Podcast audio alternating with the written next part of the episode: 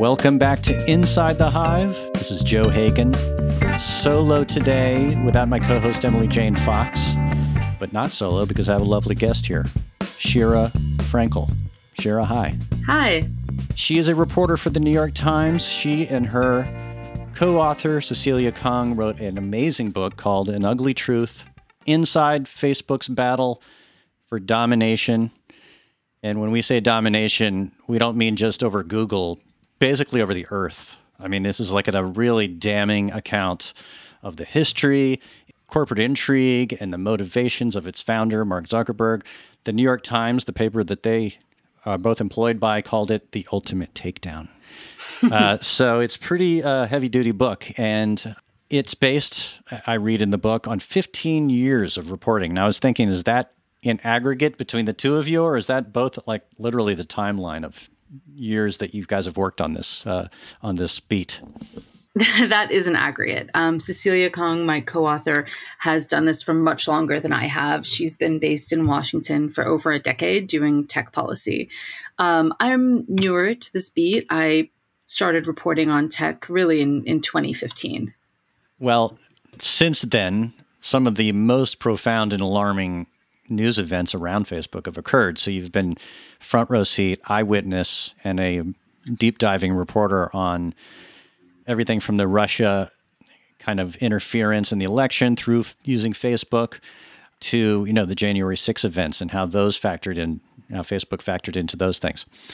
Before we get started here, because the book is like in depth and takes you really into the boardroom with Mark Zuckerberg and Sheryl Sandberg and all the top executives as they make these incredibly critical decisions.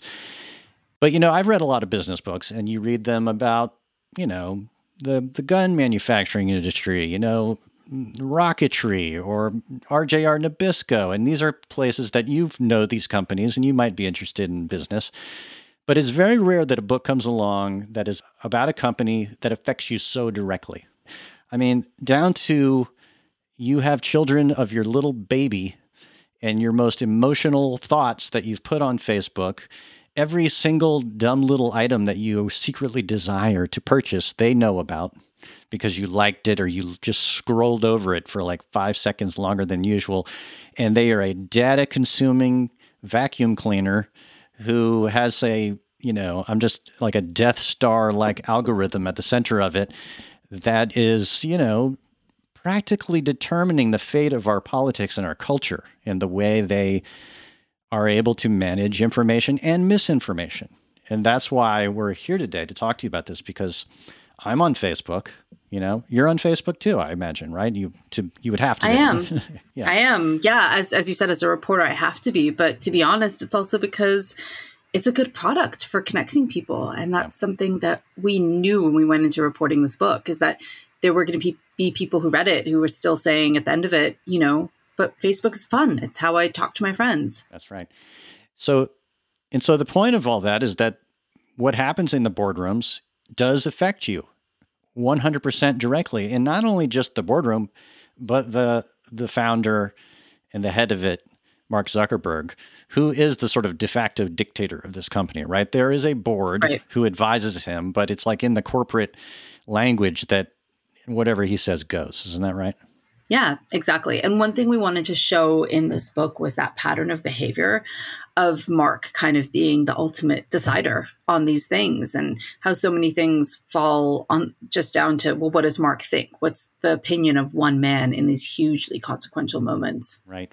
And so what we want is both a profile of this guy's, you know, motivations, his worldview, because all those things are affecting us. And we're seeing that there are all these potential ways in which he might have been checked or which a different route that the company might have gone in terms of how it manages your data and manages politics and everything else. But none of those, a lot of those got steamrolled over. And some of them probably spoke to you for this book because, you know, I mean, a lot of people were probably saying, hey, this, it didn't have to be this way.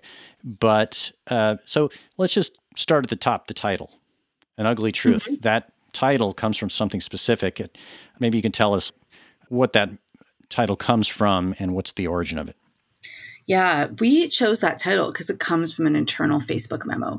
We have in our book, we show Boz, one of Facebook's longest serving executives, writing this memo to his own employees called The Ugly. And he says very bluntly, you know, Facebook wants to continue on our mission, which is to make the world more open and connected. We all agree, he kind of assumes this, we all agree that that's what we should be doing as a company. We are going to end up with some people hurt along the way. And that's just something that we have to accept as a company.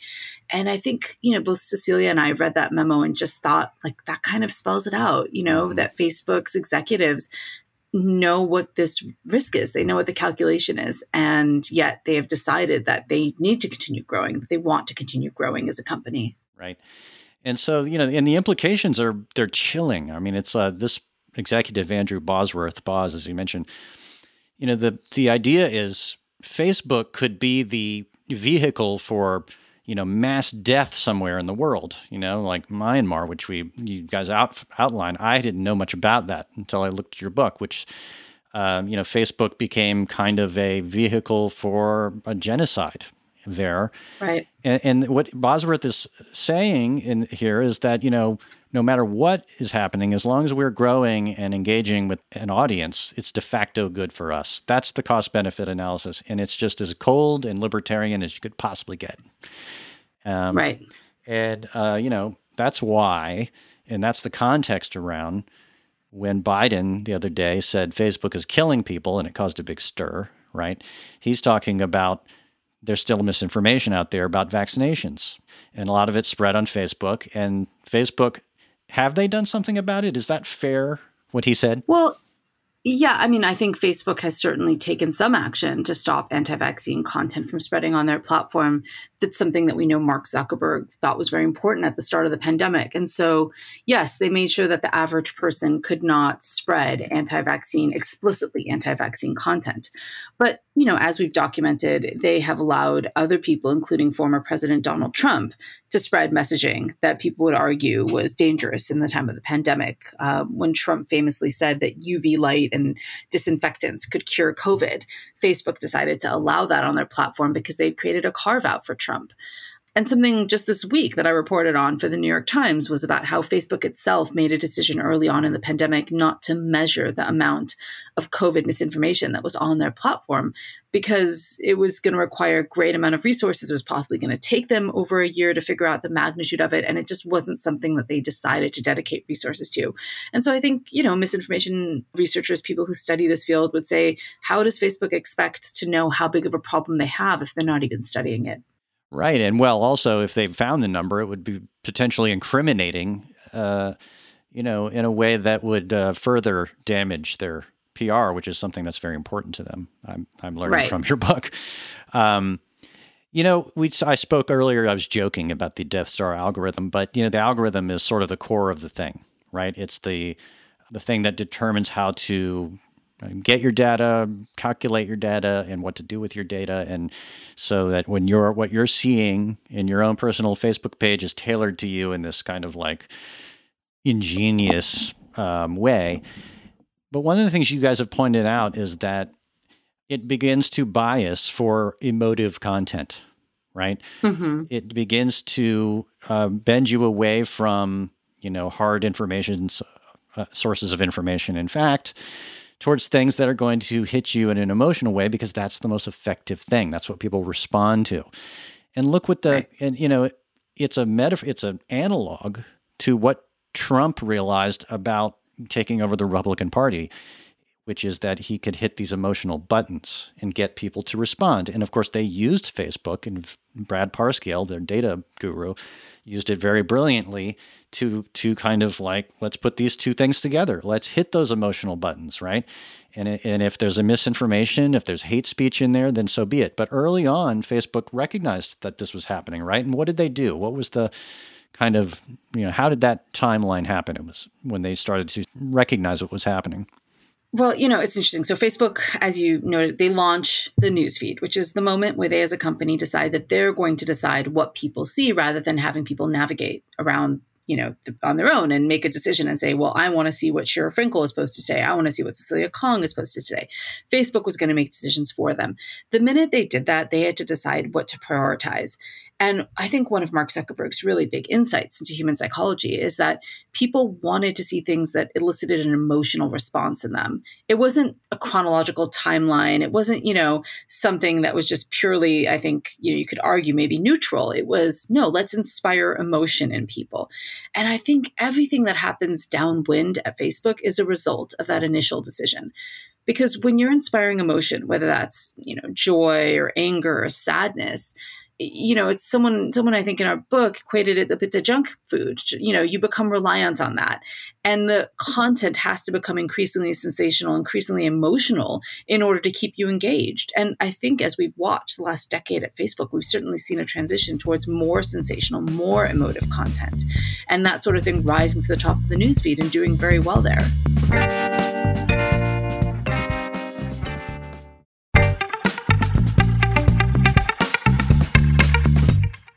And as you guys uh, describe in the book, around the time that Trump uh, tried to put on the uh, Muslim ban, he began to say the kinds of uh, inflammatory things that he is known for saying.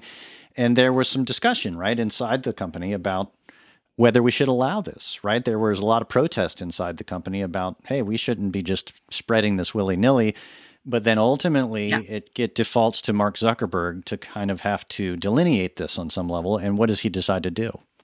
So early on in the Trump campaign, Mark Zuckerberg has to make this decision, as you noted, on the Muslim content, the Muslim ban content. And his own employees are saying to him, I don't think we'd allow this if other people posted it. I don't think if the average user said they wanted to ban Muslims from the United States, we would allow that to be shared on our platform. And, you know, Mark Zuckerberg makes a really interesting decision in that moment to allow that content to stay. And I think one of the things that's fascinating for me as a reporter is that you want to imagine in that moment he had this like raging debate. They called up academics, they called up people who studied historical figures, who studied, you know, what, you know, what the potential ramifications of all this. But but no, like it was ultimately, you know, a dozen people in a room, none of them who really have much expertise in this, who bandied around an idea. And Mark eventually goes, Well, you know, he's running for office. And so maybe we should, it's important for us to allow him to say what he wants to say because there's this idea that more speech is better. That by allowing him to say something, you're showing who he is to the American public, and the American public will make a decision based on that. And I, I think what our book shows is what that doesn't take into account is what we just talked about, which is the algorithms and how they really promote emotive content. So when you have a person saying that they want to ban Muslims from the United States, whether you support that or don't support that, you're going to have an emotional response. You're going to uprank it. It's going to be the first thing you see on the newsfeed and that's that's almost like giving someone free advertising right? Like that is you know giving someone a huge public platform to raise an idea that will i think people would agree. Like if you're running for president that's a lot of free airtime you just gave donald trump. So in making that decision Mark Zuckerberg wasn't thinking, I would I think people close to him would say he wasn't thinking about the bigger picture at hand.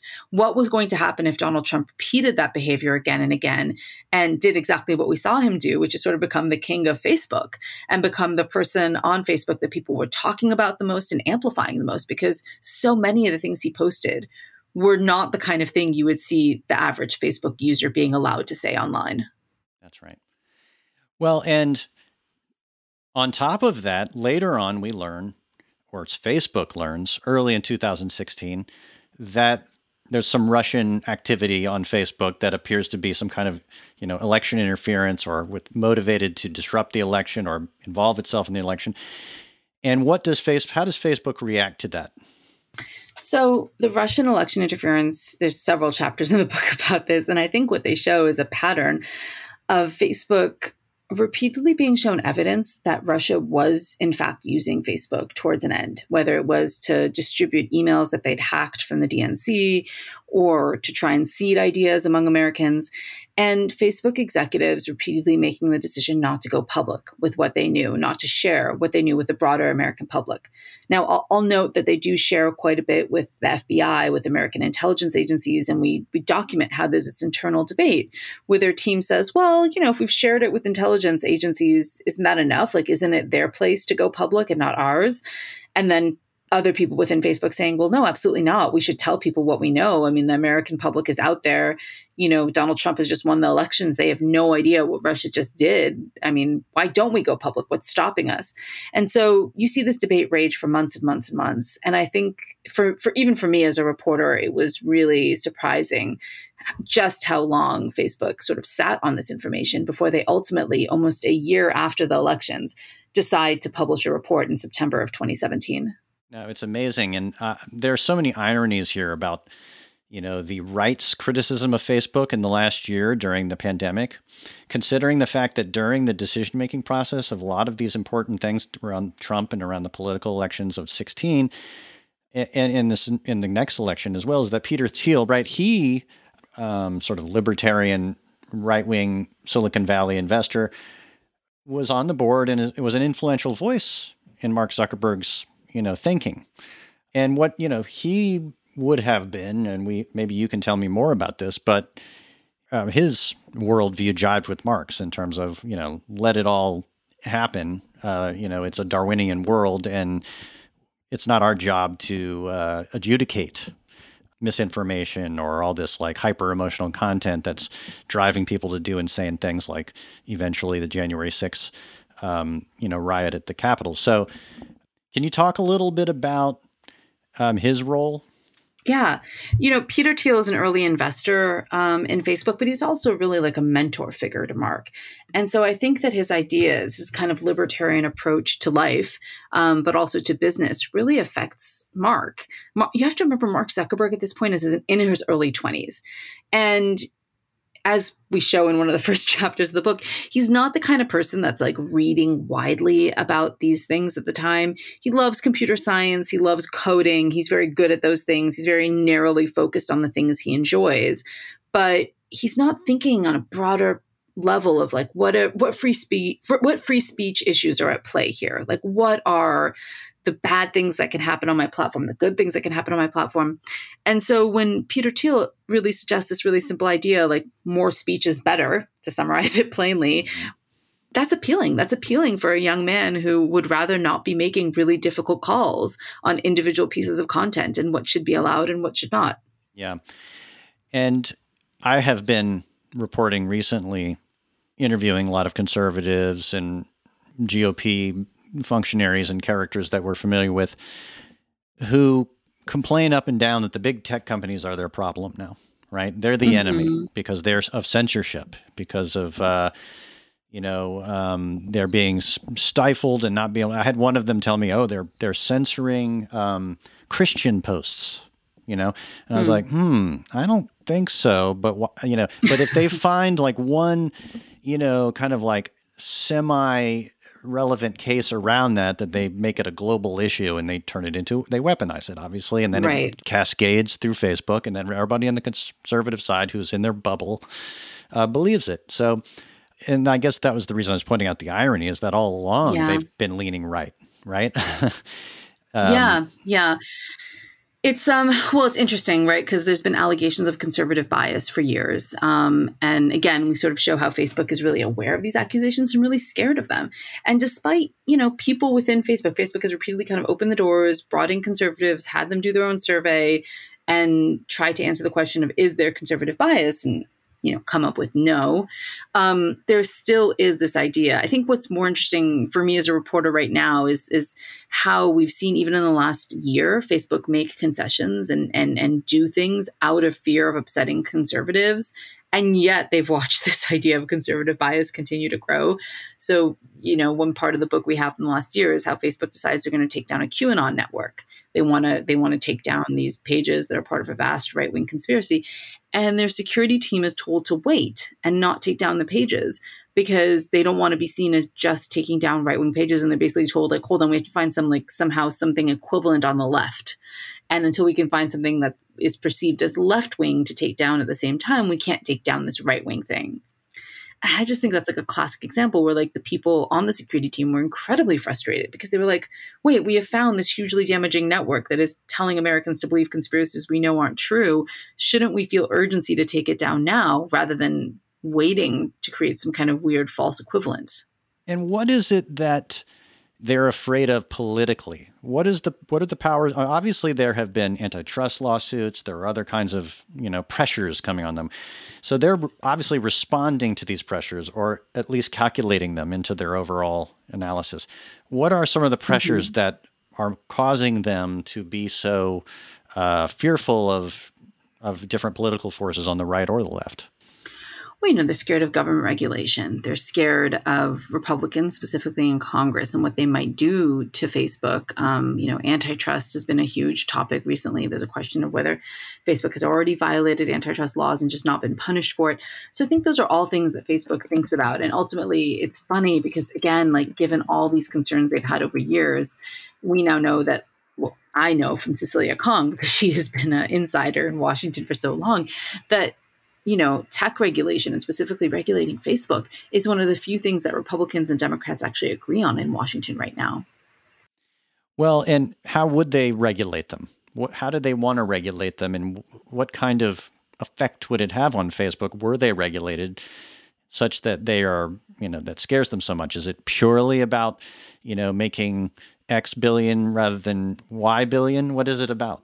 Right. I mean, this is one of the first lines in the book is one of the things that Mark Zuckerberg fears most in the world is Facebook being broken up. That's what Facebook really worries about. I'll say this. I, I think that it will be incredibly difficult to break Facebook up, both because the laws are the laws that are currently on the books were written for big steel and big oil. These laws haven't been updated in a long time, and they're trying to apply them to Facebook in a way that they're going to find really unwieldy. And so anything that happens, we're looking we're looking at a, a, long timeline here. But also, you know, Facebook has taken a lot of steps on a very technical level to make it difficult to break them up. They've recently merged all their messaging apps so that, you know, just on that fundamental level, like how do you how do you split that apart once you've brought all those different apps together? You know, I, I think that Facebook knows that it has enough time in the years going forward. Like it will figure out ways to make breaking it apart as difficult as possible before Congress can figure out ways to create new laws that would potentially break it apart. I mean, when you think about it, they have a building full of engineers who can create these algorithms. I'm sure they can game these politicians who we have gotten ample evidence are kind of slow and sometimes not too bright. And, you know, right. they they will easily game Washington, you know? I mean, that's to me it's it's um it's almost like the horses out of the barn here. And um, you know, um, so now we learn that Donald Trump is is suing because he feels like he's been censored or uh, kicked off, right? So, is there any content to that lawsuit, or is it just noise that he's making, like like he usually does? I would say that most people don't see the Trump lawsuit as really being very serious, very likely to go anywhere. That particular lawsuit, um, I don't imagine, you know, from everyone I've spoken to, they just don't think that it has legs really. Um, but, you know, that being said, it is interesting that he sued them. And it is, I think, for Trump, very much signaling that he is still in the picture. We have to remember that Trump ultimately is on a temporary ban of um, from Facebook. You know, he they've kicked this problem down the line for a couple years, but according to the own their own timeline that they've set out here, he's scheduled to come back on the platform just in time for a potential 2024 run if he wants to run again for office. So I think they know that this is very much a problem that is is not going away anytime soon.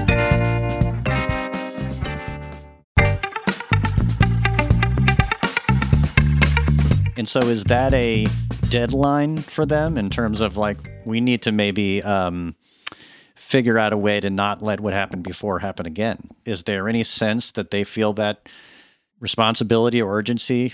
Are they doing anything? I think some people within the company feel that. I think others are kind of adopting a wait and see, like, oh, well, maybe he won't decide to run again, and so we'll avoid the problem. I think that's just another example of how Facebook shows again and again how it likes to be reactive rather than proactive. Like, they don't need to wait for Donald Trump to run for office again because there are currently incredibly important elections slated to be held in dozens of countries all over the world, including places like India, where Facebook is used even more, in a, I would argue, in an even more sort of egregious way at times than it is here in the United States. You have in India a president, Modi, who has very aggressively used Facebook to consolidate his rule. And so rather than wait and figuring out what they want to do about specifically Donald Trump, like surely they should be thinking about leaders all over the world and governments all over the world and how those leaders should be using Facebook. You know, uh, one of the things that your book makes clear right from the start is that Zuckerberg and Facebook are exclusively interested in increasing growth, increasing engagement at the expense of really answering all of these questions, right? They'll do things on the margins to keep people pacified, but they're really con- constantly focused on growth, engagement. How many members do they have right now? How many people are on Facebook? 2 billion or something? Is that roughly? Right. And so they just have the rest of the world to get on there. And then, you know, Mark Zuckerberg is king of the world. But, you know, that point of view is one I, I can see and, and that scares me. And, but what would be the alternative? You know, they're a giant, you know, money making company on the stock market, right? So if they weren't doing those things and they were reckoning with the power they have, which is undue power, right? What what would they do? What what would be some of the other decisions they could have made and might have made and might still make uh, if they didn't want to have the effect they're having on the world, which is largely, well, we can decide whether it's largely negative or positive, but there's been enormous negativity. I think it's hard to say whether it's largely negative or positive, but as you said, I think there's been enough that's been negative for people to be worried about. Um, mm-hmm. You know, I think people sitting in in this chair, if they were academics, if they were activists, would say that Facebook could have chosen to grow at a slower and more steady pace. They could have made the decision that there were certain markets that were too risky to enter, whether that was Myanmar, we mentioned that earlier, the Philippines, Sri Lanka. These are countries where Facebook has led to real world violence, largely because they don't have they, they they didn't have institutions in place like a free press or like you know civil disobedience groups or or really places that could inform the public that could push back against some of the hate speech that was being spread on facebook. So myanmar is kind of like the worst case scenario where you push this new technology into a country where the algorithms are going to promote really emotive content in this case hate speech and you don't have a responsible government that's tempering any of that the government is actually doing quite the opposite the government is inflaming it the military is inflaming it Mm-hmm. And you don't have the, the free press. You don't have any institutions that are kind of waving their hands and they're going, no, no, no, this isn't real. Those posts aren't real. They're photoshopped and they're manipulated images. And this is all riling our population up unnecessarily. There's just, it's, you know, the, the things that you say that you're seeing on Facebook are not real. Do not trust them. Mm-hmm. And so, you know, I think Facebook could have made a decision early on to be like, hey, Myanmar, really complicated country. It's been under military rule for 30 years. Maybe we shouldn't like aggressively push into that country and basically become the internet for millions of people. Because as we document in the book, Facebook was the internet in Myanmar. Right. Um, and you could have decided once you were there and once people were telling you there was a problem to hire content moderators. You could have said, hey, we're billion, you know, however many billion dollar company at that point in time we're going to hire a thousand content moderators, right? This is a country with a hundred languages that are spoken. Let's make sure we have thousands, I should say, of content moderators instead of one person, one person that spoke Burmese. So I think those are all moments in time where Facebook could have been a lot more responsible about its growth. Now, I will just play devil's advocate for a moment here, which is to say that Facebook's response might be, well, if we didn't grow as fast as we did, some other country would have beat us to it. It would have been China, it would have been, you know, something else. Some other social media company would have taken hold and that could have been even worse. And that is an argument that they're going to make to regulators and to Congress. They're going to say if it's not us, it's someone else. Mm-hmm. And, you know, I think that that that argument it's a difficult one because it leaves, you know, obviously to members of Congress and we know to President Trump, it's an argument that worked. Like they agreed. They said, yes, well, we absolutely don't want a Chinese company taking hold in, you know, whatever part of the world. We'd rather it be Facebook. But I think it also is an argument that very conveniently lets them continue their growth mental you know it continue lets them continue on their current trajectory without maybe finding that middle ground of like you know what we actually just became a trillion dollar company we can grow as fast as we want and be responsible about it. If we were to put the same kind of resources behind adequately moderating content, being really proactive and looking for problems as we do in growing in new markets, then we could do what we're doing, but in a much more responsible way. It's interesting because it's, you know, this argument, the counter argument that they might make. It's like, you know, well, capitalism means that our company is just like a weather pattern that we can't control, right? It's just like, well, you know, if it wasn't us, it'd have been someone else. So this was an inevitable thing that was going to happen. Like it was going to rain on Thursday, and so we just happened to want to get there first, right? So they don't want to take responsibility for the cascade of things that are happening as a result of their company. Yeah. And uh, you know, tell me a minute for a minute, just to bring it home for a second, about Facebook's involvement with the January 6 events.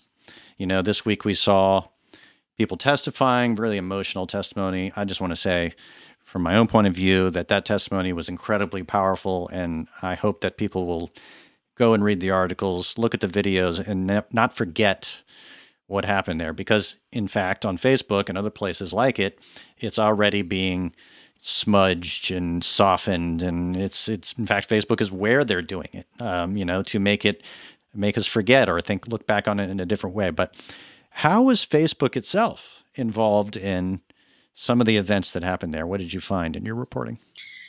it was interesting because you know January sixth. I think people probably remember Sheryl Sandberg famously gave an interview right after that, where she said that what happened and the events leading up to January sixth largely happened on other platforms. And I think that any reporter who had been studying the events of the months leading up to January sixth immediately, I think we immediately recoiled a little bit at that statement because it just didn't ring true with what we were seeing, which was that even before the November elections, Donald Trump and people close to him were seeding this idea on Facebook that the election was going to be stolen.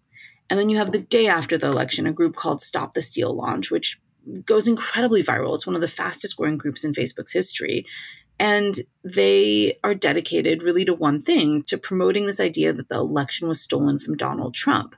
And they get millions of people to follow their cause. I mean, their groups are just exploding and and there's there's hundreds of them. You know, Facebook, I should note, they take down some of these groups, but not others. And so you let this group of people not only congregate on Facebook, but get really kind of like, you know, get each other heated, get each other fired up over this idea.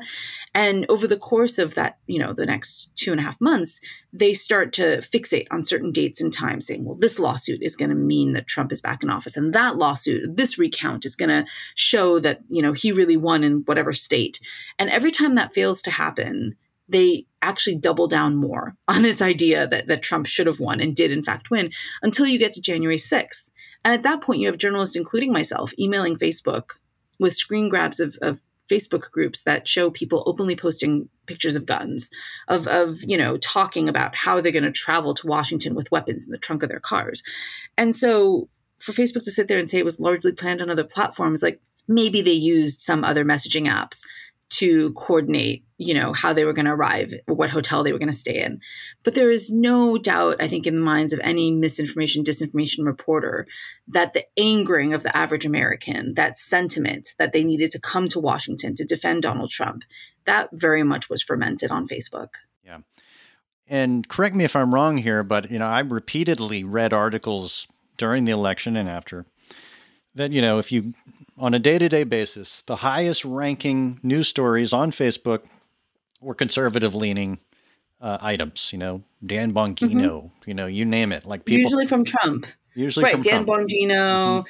dan shapiro i mean I, I was one of those reporters I, I wrote countless articles about how a very small group of people who were pretty much proxies for former president donald trump were the highest ranking stories on facebook and they were usually about election fraud and so, you know, didn't Facebook begin to append news items with, you know, things about the election in order to kind of combat this? I kept seeing them every time I'd even post a Times article about the election. There'd be a little doop, you know, a little thing that pops up.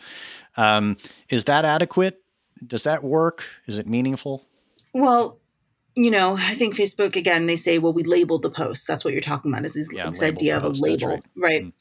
Um, the problem with those labels is that they're not very clear. What the labels usually said is for accurate information about the election, please visit our election center. And then it would link out to Facebook's little election center, which then pretty much linked out to like outside sources of information about where to vote and how voting was secure, etc. They didn't say this post is false. Like you know, you could post something on Facebook saying the election was stolen from Trump, dead people voted along with cats and dogs, which all, the New York Times has repeatedly debunked that, just to be very clear. Yeah. And the thing underneath it would say, please visit our voting center, please inform, you know, like that's not the same as telling people that, and, and, and just to back they did eventually start to try and edit some of those labels to say things like this is misleading or da da da da da mm-hmm. but they're so careful about the language because right. of something you mentioned earlier this idea of conservative bias angering conservatives they have to be so careful about their language that they're still not really clearly messaging to people like hey this is just not accurate. Like this has been debunked. Fact checkers has found this to be false. Do not believe this information because you know, every authority we have is telling us that, in fact, Donald Trump did not win the election. So listen, that's Trump. That's the right wing. We know about them. On the other hand, as we talked about at the top of this conversation, Biden out there saying Facebook's killing people, right? Mm-hmm. So they're getting it coming and going, and they can't, they're trying to walk this fine line where they don't end up, you know, angering anybody. And yet continuing to anger everybody.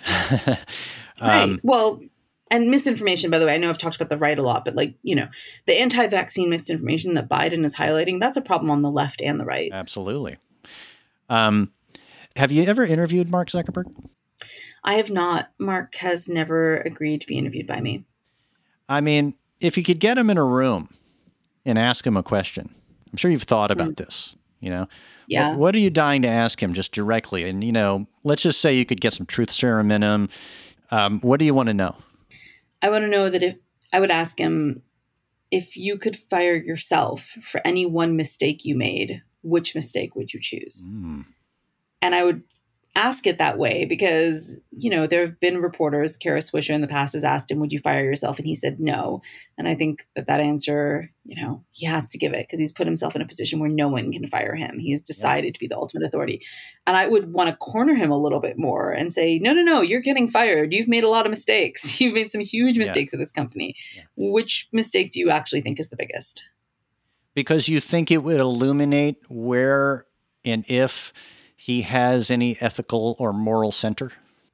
I think for me, it would illuminate whether he is thinking on a grand enough scale of the systemic problems in Facebook or whether he still thinks it's one off mistakes. Like, I want to know does he think that his singular mistake was Trump, was allowing Trump to, to write that Muslim ban post and that led him down a slippery slope of a carve out for Does he think, or does he think on a bigger level, like, oh, I've created a platform that thrives on emotive speak? Like, where, how big does Mark's thinking go of what he would want to reimagine about Facebook?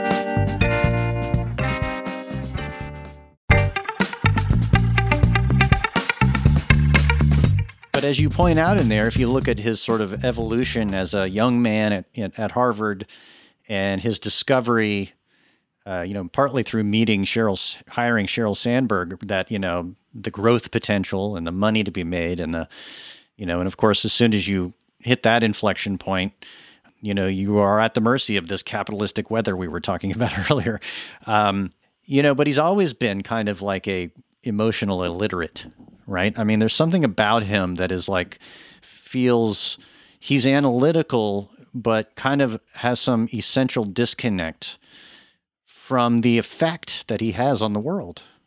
I'm not sure because, uh, you know, we've spoken to a lot of people that are close to him that say in small meetings with people that he's close to, he can be very emotive and he can be a fairly, you know, a good communicator. Reasonable. Uh, and reasonable and, you know, and thoughtful about his um, his decision making. I think he is not. I think he's awkward on public stages, and I think that's why the public interpretation of him is one of an awkward individual. I don't think he's comfortable to this day with public speaking. Mm-hmm. Um, which I, I understand. I have, I have a similar. I'm not particularly comfortable with public speaking, so I can kind of understand that awkwardness. But I do think that he feels badly about some of the things Facebook has done. I, I do believe that him and, and Sheryl Sandberg feel badly about Myanmar, for instance. Yeah, well, they would have to. I mean, they're talking about well, thousands of people, you know? Yes, you would hope so, right? But I can think of other leaders of companies where I've been told, well, no, that individual does not have that empathy, right? I, I actually mm-hmm. think Mark and Sheryl care, but there's a difference between caring and actually changing your actions. Yeah. And I think it's hard. And I think, um, you know, when you have become a billionaire off of creating a technology, it's very hard to step back and say, well, was my premise wrong? Was the premise that the world should be open and connected not the correct premise? And do you think that's the premise of his creation? but is the his ultimate motivation you suggest in the book is power. Yeah, I mean, I think again, this just goes to people that are close to him, but they think that that Mark Zuckerberg thinks very much in historical terms. You know, we know he's a student of history, especially of the Roman Empire, um, and then he wants to be remembered, and he thinks he will be. He thinks that you know history will remember him as an incredibly powerful individual who introduced the world's first sort of global social network. And I think that that's what matters to him. It's not, he is not motivated by money. I mean, every person we spoke to agreed that Mark Zuckerberg is not motivated by money. It's something bigger than that. It's power. And it's funny because uh, I can't remember who, someone a couple weeks ago was asking me about, oh, well, then is he going to run for office? If he's so obsessed with power, like surely there's some truth to the rumors that he'd run for president. And I had to laugh because I was like, look, he, between the three apps that he currently controls, he he he has direct influence in the lives of over 3 billion people and nobody can vote him out no one can force him to do anything would you give up influence of the lives over 3 billion people to run for president of the united states? Like i just how could you possibly think that that would be attractive to someone like him? Well that's exactly it. He's way more powerful uh, in, in many ways than a mere politician in one country. Right. Um, but how does he wield it? And does he know how to wield it? Right? That's the real question is like, could he take this power and do something, you know, miraculous uh, with it and, and, and positive, right? Um, but he continues to use it or let it operate um, as if it's just part of the jungle. you know, right? I mean, look, we, we, don't know. We don't know what he'll end up doing. Like, it might very well be that he um, he decides to do something like what Bill Gates does and eventually leave Facebook for the for the Chan Zuckerberg Foundation. He, he, I could see him doing something like that, but I, I don't think he'll be doing it anytime soon. I think he's going to be at Facebook for for you know some years to come. Well, listen, this has been a fascinating conversation, an incredible book, An Ugly Truth: Inside Facebook's Battle for Domination. And when we say domination, seems like we mean the entire globe. um, Sheera Frenkel wrote this with uh, Cecilia Kang, uh, both of you are reporters at the New York Times. You've done an incredible work here, and um, I thank you for coming on Inside the Hive this week. Thank you so much for having us on, having me on. Sorry, I'm so used to being with Cecilia. That's okay. I'm so used to being with Emily Jane Fox, who is currently on uh, maternity leave. And if she's listening to this, hello, Emily, and hello to your beautiful baby, JR. And um, to you listeners out there, uh, come back next week. She'll be here giving us an update on uh, the frontiers of motherhood. And uh, we'll be talking about current events and whatever else. Um, thanks again, Sheera. Thank you. That's our podcast this week. I'd like to thank Sheera Frenkel for coming on the show. What a book. Go pick it up. Thanks to our producer, Brett Fuchs. Thanks to the people at Cadence 13 who helped make this happen. Thanks to our sponsors. Please support them the way they support this podcast. If you liked what you heard, if you want more conversations like this, hit subscribe. Come back to us every week. Find out what it's all about. It's going to get hotter and hotter, I promise. Come back next week.